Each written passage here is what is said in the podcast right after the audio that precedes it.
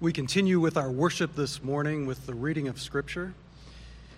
It's been said that our attitude toward the Word of God reveals our attitude about the God of the Word. If you're able to stand, please do at this time. The Scripture reading this morning comes from Acts chapter 4, beginning in verse 32, and continues through Acts chapter 5, verse 11. Hear now the Word of God. Now, the full number of those who believed were of one heart and soul, and no one said that any of the things that belonged to him was his own, but they had everything in common. And with great power, the apostles were giving their testimony to the resurrection of the Lord Jesus, and great grace was upon them all. There was not a needy person among them, for as many as were owners of lands or houses sold them and brought the proceeds of what was sold and laid it at the apostles' feet and it was distributed to each as any had need. Thus, Joseph, who was also called by the apostles Barnabas, which means son of encouragement, a Levite, a native of Cyprus, sold a field that belonged to him and brought the money and laid it at the apostles' feet. But a man named Ananias, with his wife Sapphira, sold a piece of property, and with his wife's knowledge, he kept back for himself some of the proceeds and brought only a part of it and laid it at the apostles' feet. But Peter said, Ananias, why has Satan filled your heart to lie to the Holy Spirit and to keep back for yourself part of the proceeds of the land? While it remained unsold, did it not remain your own? And after it was sold, was it not at your disposal? Why is it that you've contrived this deed in your heart? You have not lied to men, but to God. When Ananias heard these words, he fell down and breathed his last. And great fear came upon all who heard it. The young men rose and wrapped him up and carried him out and buried him. After an interval of about three hours, his wife came in, not knowing what had happened. And Peter said to her, Tell me whether you sold the land for so much. And she said, Yes, for so much. But Peter said to her, How is it that you have agreed together to test the Spirit of the Lord. Behold, the feet of those who have buried your husband are at the door, and they will carry you out. Immediately she fell down at his feet and breathed her last. When the young men came in and they found her dead, and they carried her out and buried her beside her husband. And great fear came upon the whole church and upon all who heard of these things. This is the word of God. May he bless it to our hearts. You may be seated.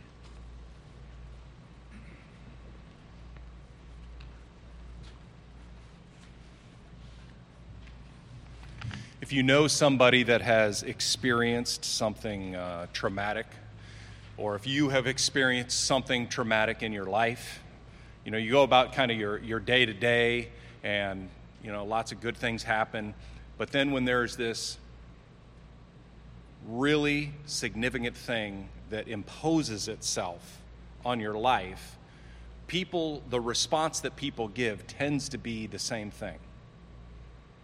When you talk to someone and you say, wow, you know, how are you doing? You know, after this happened to your wife or your child and things like that, they say something to the effect of, boy, you really, you really start to understand what's important in life, right? Isn't that kind of that common response is, it just all at once everything gets pared down to you realize what's actually important and in this text when we see what happens with Ananias and Sapphira, we see that ultimately that's what takes place with the church. This is a sobering experience. And what makes it really difficult to read, to digest, to think through is the fact that this trauma, this tragedy that takes place, really is a matter of discipline. Now, I pointed out before, you know, and the analogy that I used was kind of that was that term, the grand opening. We see the beginning of the church and how God is working in a in a special way, and He's being uh, what what seems to be more demonstrative at the very front end of creating the church, of getting the church off the ground of this change from the age of the temple to the age of the church. And we've seen that, um, you know, there, there's this healing taking place with the apostles. There's the, the reception of the Holy Spirit in this incredible way through Pentecost. We see uh, conversions taking place in mass, in uh, you know 2,000 people in, in one day, and then 5,000 at another time. We see that when they get together to pray, the Holy Spirit fills the room, and the walls are being shaken. There, there are tremendous sacrifices that are taking place. We saw that the full number of those that were believed were of one heart and one soul, and no one said that any of the things that belonged to him was his own, and they had everything in common. This is just incredible, all that's going on in this really big way as the church is being created. But we have the first, as the church is beginning in, the, in these early stages, we have the first sin in the church. Now, we know for a fact, of course, that isn't the first person once the church has gotten off the ground that, that, that has sinned. But this is the first time in Acts where we see explicitly a sin that God judges and that He judges thoroughly. He judges completely and He judges immediately. Again, we see this demonstrative response by God. It's that other side of how he was demonstrative in a positive way in creating the church. He's demonstratively, demonstratively disciplining Ananias and Sapphira. And it's not the first time that he's done something like that. You know, in the Old Testament, of course, there's Aaron's sons, right? They offered strange fire, and uh, that didn't last long. You know, God struck them down instantly by sending fire on Nadab and Abihu. And then, if you'll also recall, when um, they were carrying the Ark of the Covenant, and then Uzzah reached out to stable it, uh, to, or actually, I believe it was being pulled by, uh, being pulled by some some cattle, and then he reached out to steady it, and the second he touched it, boop, God disciplined him thoroughly, completely, comprehensively, immediately, and he died right there. And you'll recall as well the response in each of those cases. When Nadab and Abihu were killed by fire, Aaron was, Aaron was just flabbergasted. What just happened? And he goes to Moses. His first response is, What just happened? How can this be? And in the same way, after Uzzah reached out and touched the Ark of the Covenant and he was killed instantly, David's response was very similar Lord, what's going on? You know, what? What just happened? And there's that sense of instantaneous sobriety about what it is to be God's child and how we should respond to what He's told us to, to do, who it is that we are to be. Now, the purpose in general with any church discipline, um, as it's outlined in the New Testament, in, in a general sense, is that first of all, it's for the purity of the church, right? I mean, the, we, we exercise, if it comes to it, we exercise church discipline so that we maintain the purity of the, of the church and so that we maintain the health of the church. Um, you know, we even have a membership. It's not it's not nearly as common as it used to be for churches to even have a membership.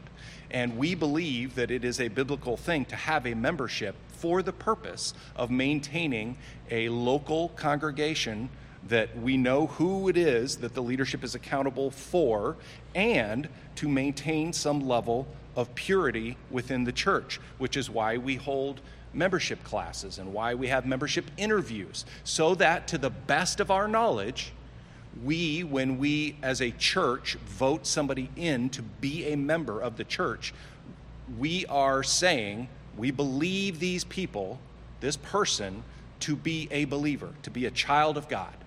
The best that we can tell, that's what's going on. And, and the reason that we're doing that at its most basic level is we're trying to maintain the purity of the church. And any time that church discipline goes the full distance and ends up resulting in excommunication is because ultimately we are told to treat that person as an unbeliever. In other words, we're trying to maintain the purity of the church, and they're put outside the congregation in the sense of saying, no, it would appear that you are unrepentant of your sin. Therefore, the end of this road of church discipline, as far as we, the church has any control, is that you are being put out, you are being excommunicated, and so therefore you are being treated as an unbeliever.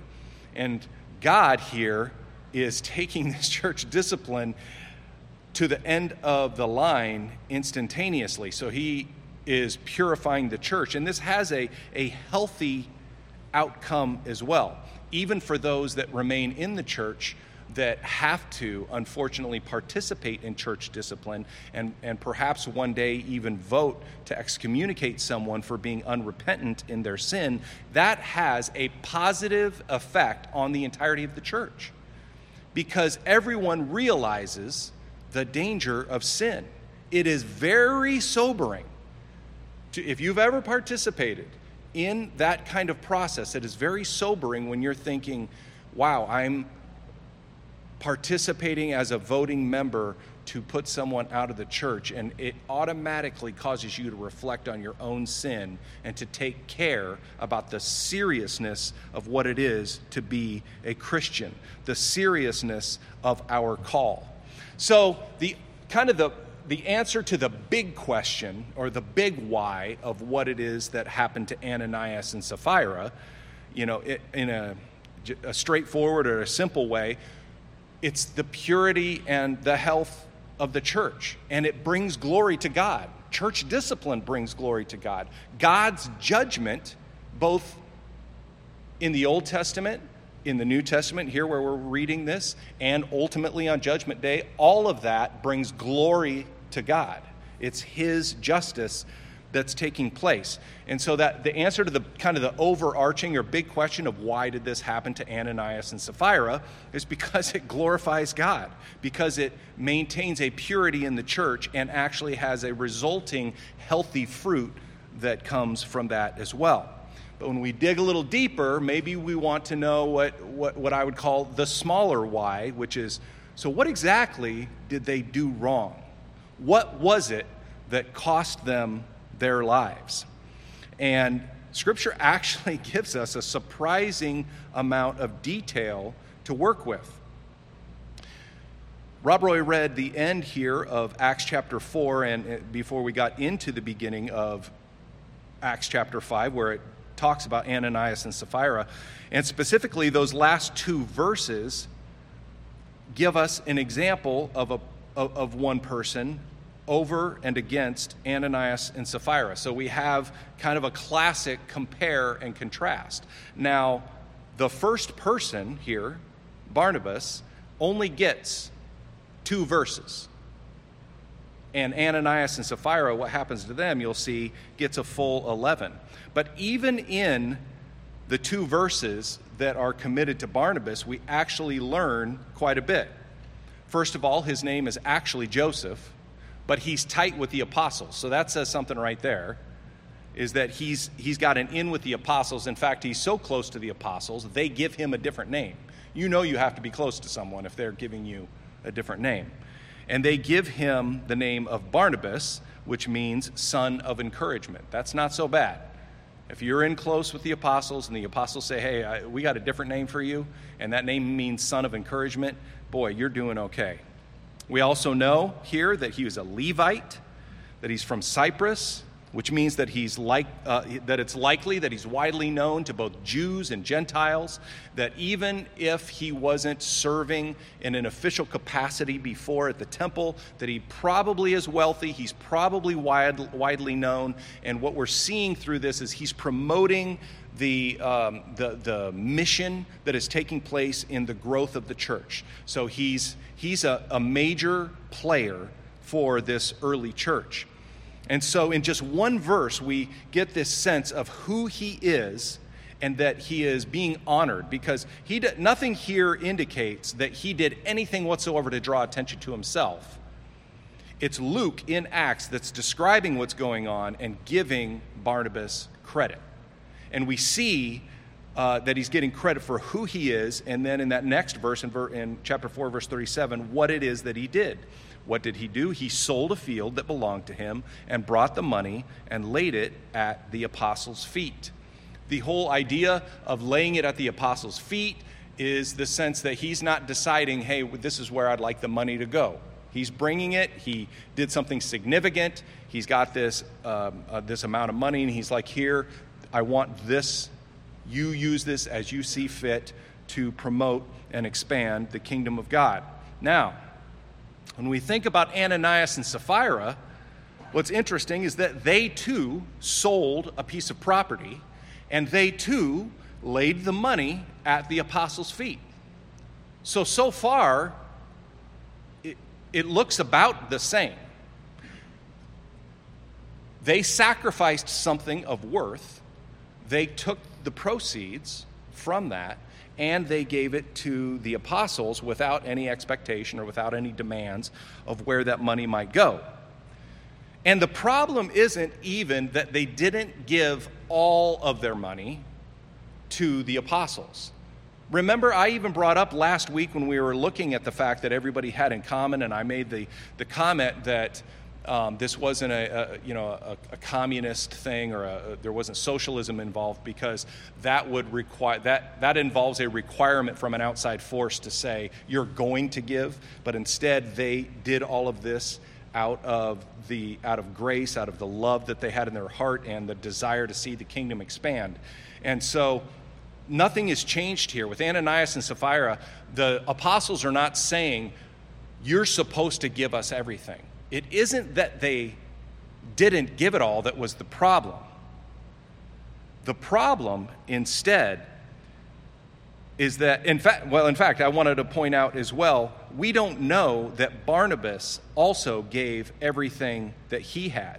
I just wanted to point out here that it says uh, back here in Acts 4, it says in verse 37 that he sold a field that belonged to him. So it's not like that it says, you know, for all we know, he sold he knew he owned many fields and he just took one of them and sold it. I mean, maybe he only owned a field. But the point being is that, yes, he made a significant sacrifice, but it's possible that he had more. It doesn't say that he sold all that he had and took it to the apostles. And so we have Ananias and Sapphira who also sold a field, and it isn't necessarily a problem that they didn't give every penny that they had from it. The problem is that where, where we start to see in verses 3 and 4,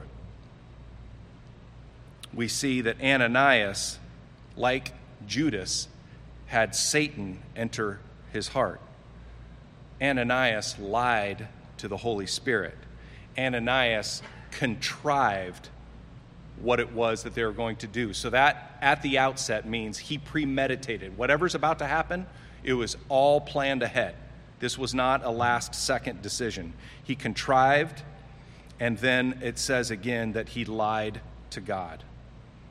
And then when you get down to Sapphira in verses 7 and 8, we know that all of this was done completely with her knowledge. In fact, earlier in, uh, I believe it was verse 2, it says, uh, let me start at verse 1. A man named Ananias, with his wife, Sapphira, sold a piece of property, verse 2, and with his wife's knowledge, he kept back for himself some of the proceeds and brought only a part of it. And then you get down to verse, verses 7 and 8, where Sapphira enters the scene.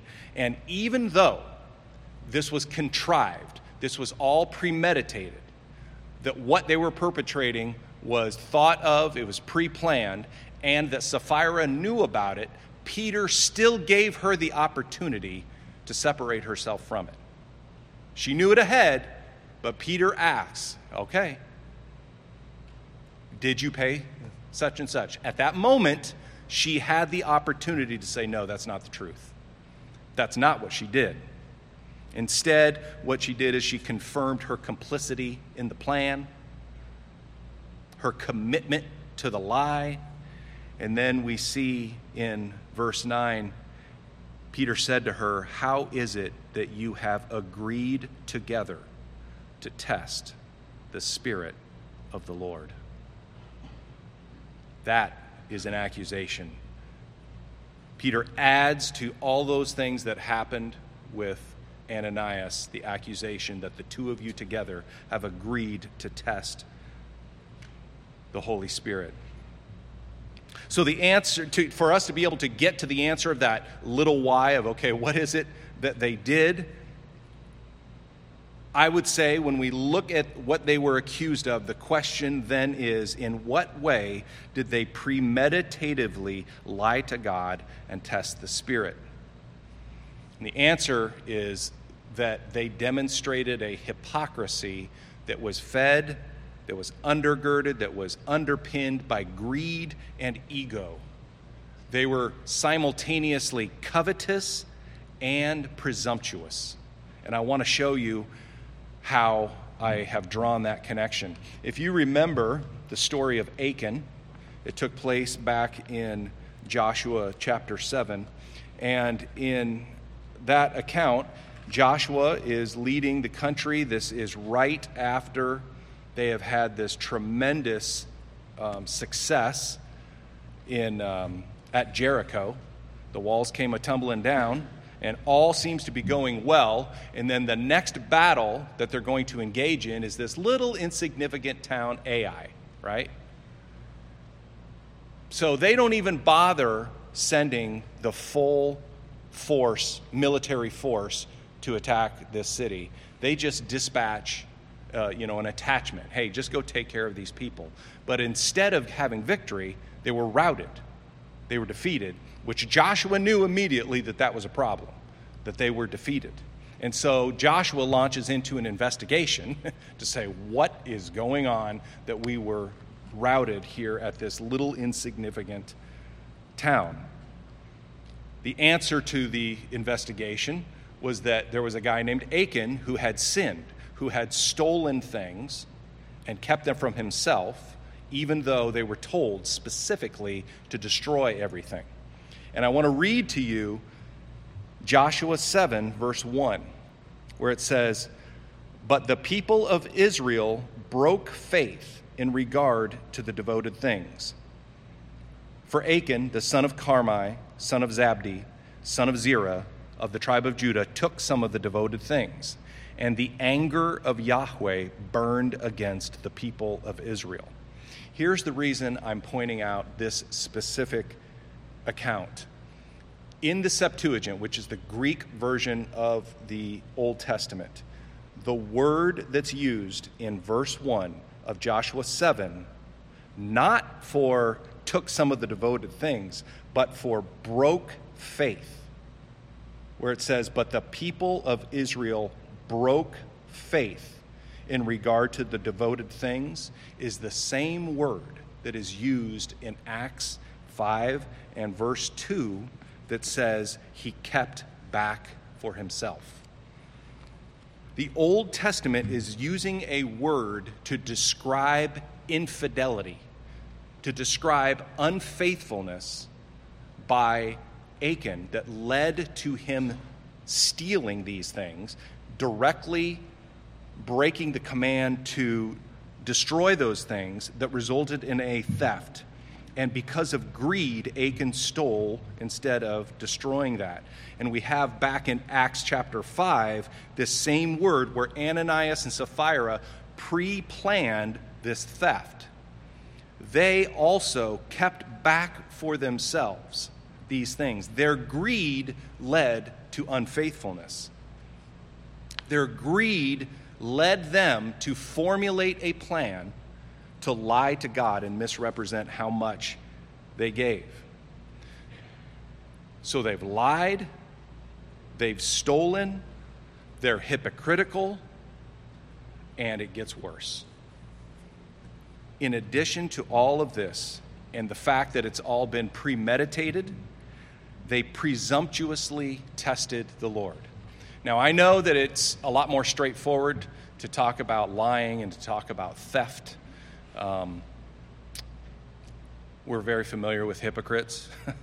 we, we, we know what it is to be a hypocrite, but what does it mean to presumptuously test the Lord?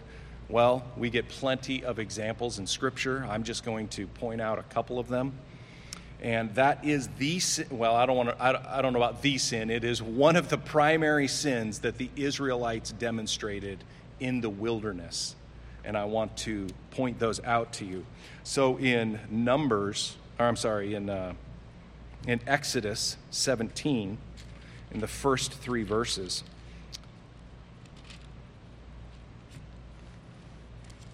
this is where they're getting thirsty, and so now they want to demand that God provide them water, and they're very angry with Moses, and this is how it's this is how it's recorded Exodus 17, verses 1 to 3. All the congregation of the people of Israel moved on from the wilderness of sin by stages, according to the commandment of Yahweh, and camped at Rephidim.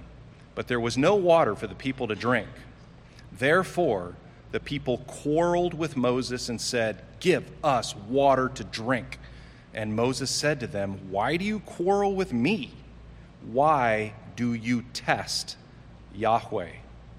But the people thirsted there for water, and the people grumbled against Moses and said, Why did you bring us up out of Egypt to kill us and our children and our livestock with thirst?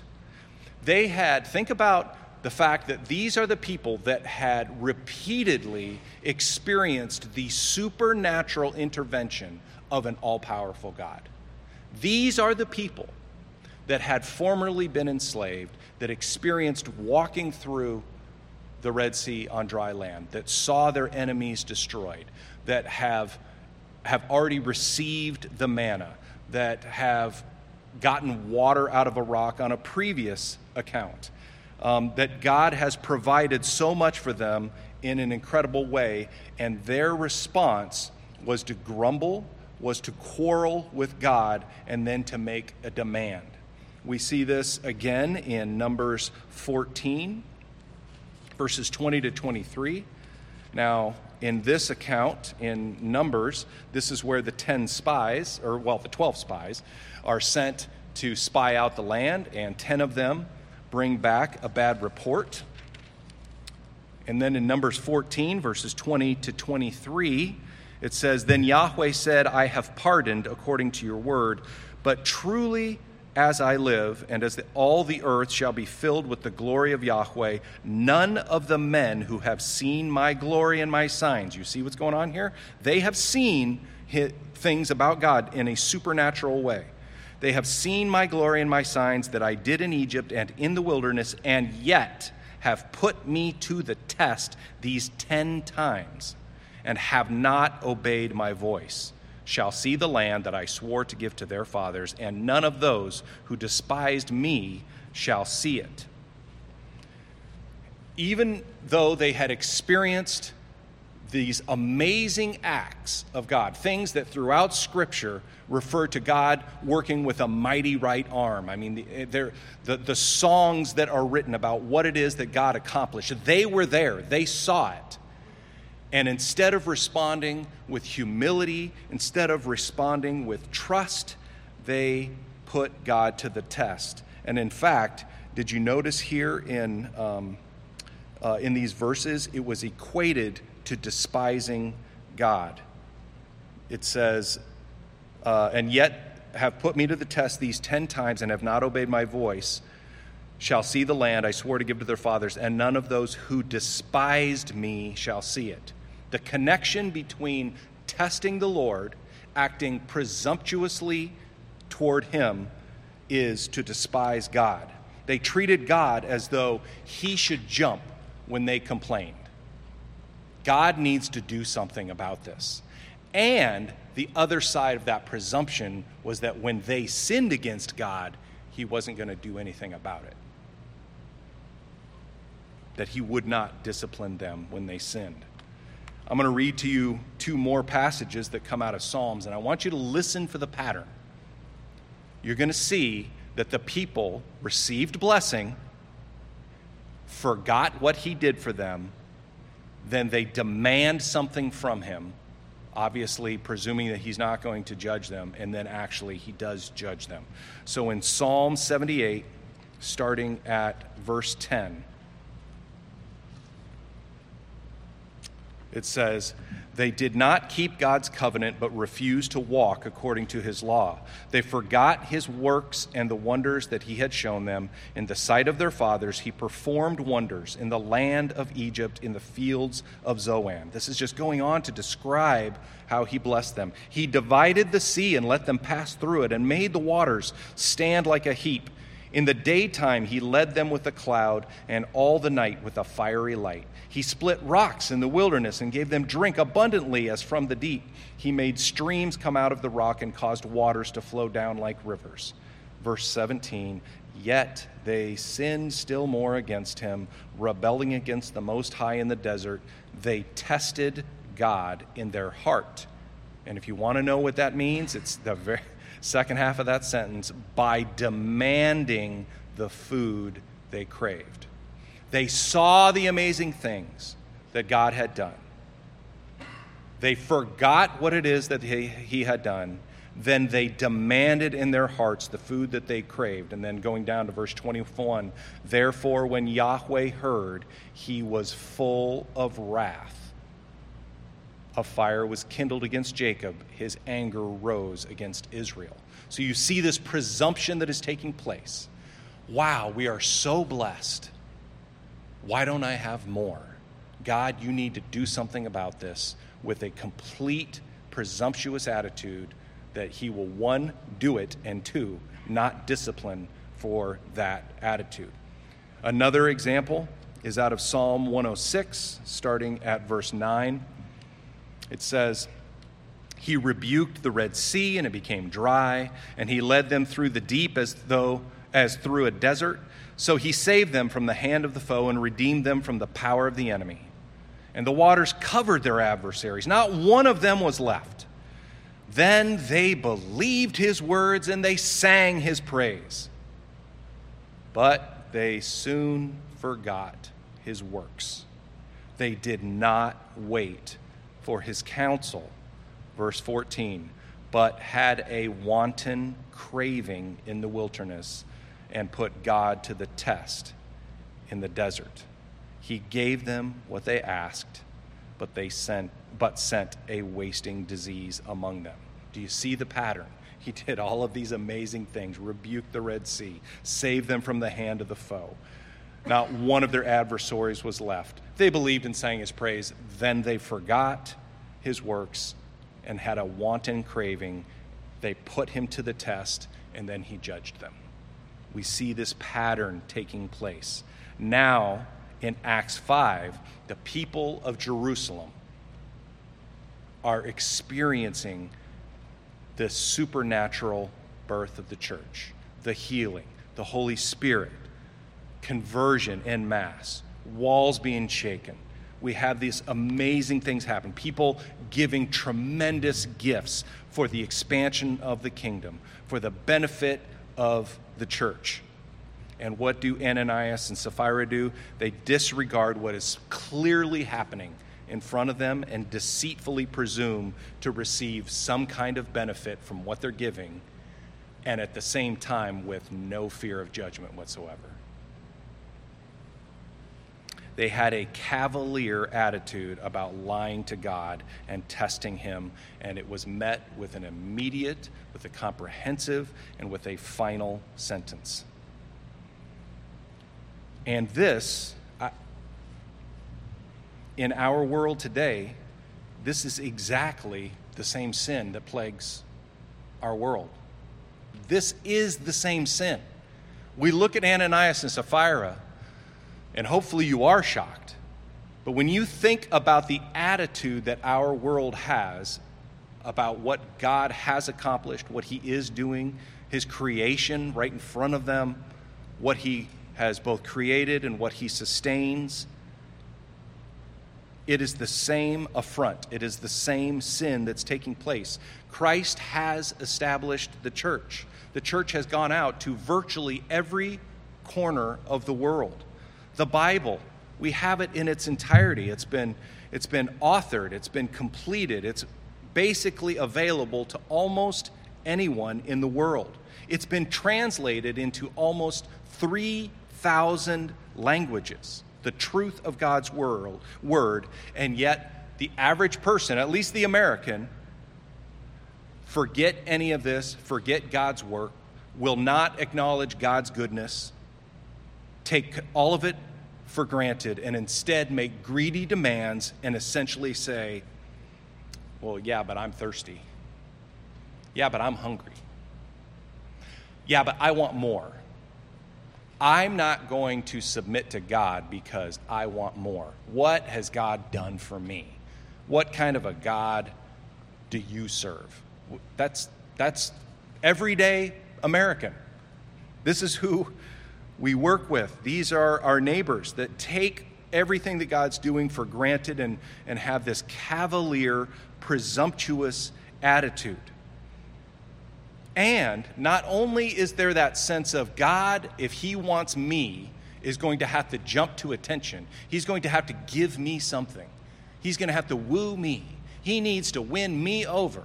In addition to that, is that other half, that other side of presumption that says, I've got something good to offer. Who does God think He is that He would judge me?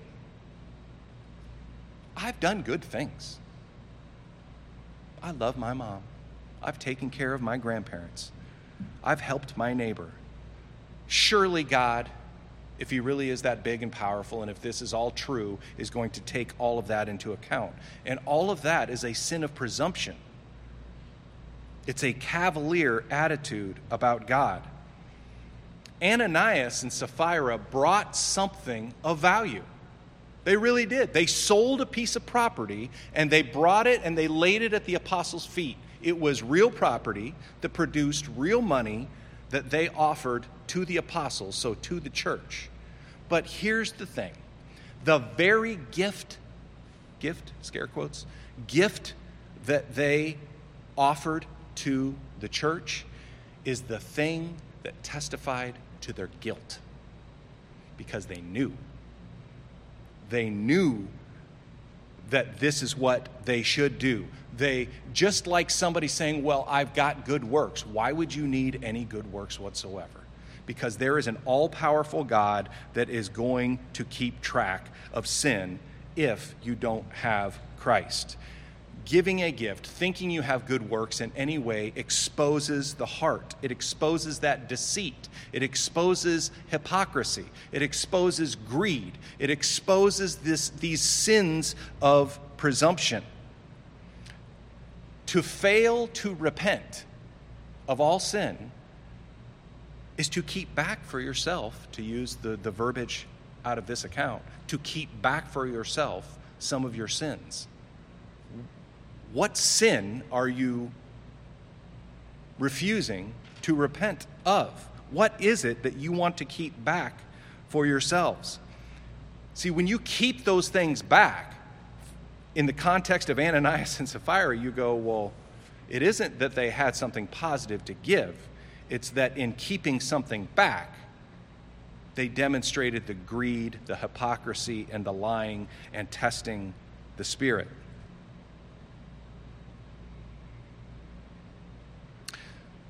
To fail to rely exclusively on Jesus for your salvation is to presume on God's mercy. And the question is do you bet your life on it? Are you positive that your piddly good works are going to save you on Judgment Day? And the believer knows that, that it can't possibly do that. Because there is, with Christianity, there is no middle ground. That is the power of this account. There is no middle ground. When you read Matthew 25, what do you see? There is right and there is left. There is sheep, there is goats. There is come, you who are blessed by my Father, inherit the kingdom prepared for you from the foundation of the world. Or there is, depart from me, you cursed, into the eternal fire prepared for the devil and his angels. No middle ground, no little bit Christian category. There is either come or there is depart. Those are the only orders that will take place by Christ when he is sitting on the throne on, on Judgment Day. So, what can the Christian take from this account? I want to point out to you the response. So, grab your Bibles and look at Acts 5. And when, this, when these things happened, look, look what we read here in verse 5. When Ananias heard these words, he fell down and breathed his last. And great fear came upon all who heard of it. And then go down to verses 10 and 11. Immediately she fell down at his feet and breathed her last. When the young men came in, they found her dead, and they carried her out and buried her beside her husband. And great fear came upon the whole church and upon all who heard these things.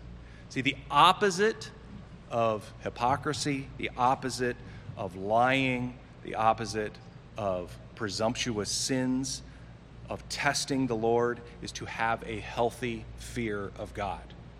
This is purifying and this is healthy what is taking place here. Their response is a godly response to have a healthy fear of the Lord. Of course, we don't have a fear that God's there just trying to nail us. It's a kind of fear that reminds us what is at stake. There's no middle ground, and the stakes are eternal when it comes to being a Christian. It helps us to remember what is most important. And one more healthy kind of fear that it points out, I'm going to read from Jeremiah 32. It's a, uh, it's a fear, it's the kind of fear that takes place between a child and his father, a child that is loved by his father. Jeremiah 32, verses 38 to 41. And they shall be my people, and I will be their God. I will give them one heart and one way, that they may fear me forever, for their own good and the good of their children after them. I will make with them an everlasting covenant, that I will not turn away from doing good to them, and I will put the fear of me in their hearts, that they may not turn from me. I will rejoice in doing them good and I will plant them in this land in faithfulness with all my heart and all my soul. That is a beautiful passage that is talking about the new covenant, the dynamics of the new covenant that God will have once Christ has come, and we know that He has come, and that we too can, can know that He loves us, and because He loves us, He gives us that same sense of sobriety, that same gravity, that healthy fear that we can have. We don't want to let our attitude towards the abundance of all the blessings that He's given to us lead us to being presumptuous about who God is. This is serious business being a Christian. We enjoy each other's fellowship we laugh with each other at those at that dinner table that's right over there. There are going to be people laughing and having a great time. But the business and the work that we are about ultimately and eternally is very serious business. May God give us one heart and one way that we may fear Him forever for our own good. Let's pray.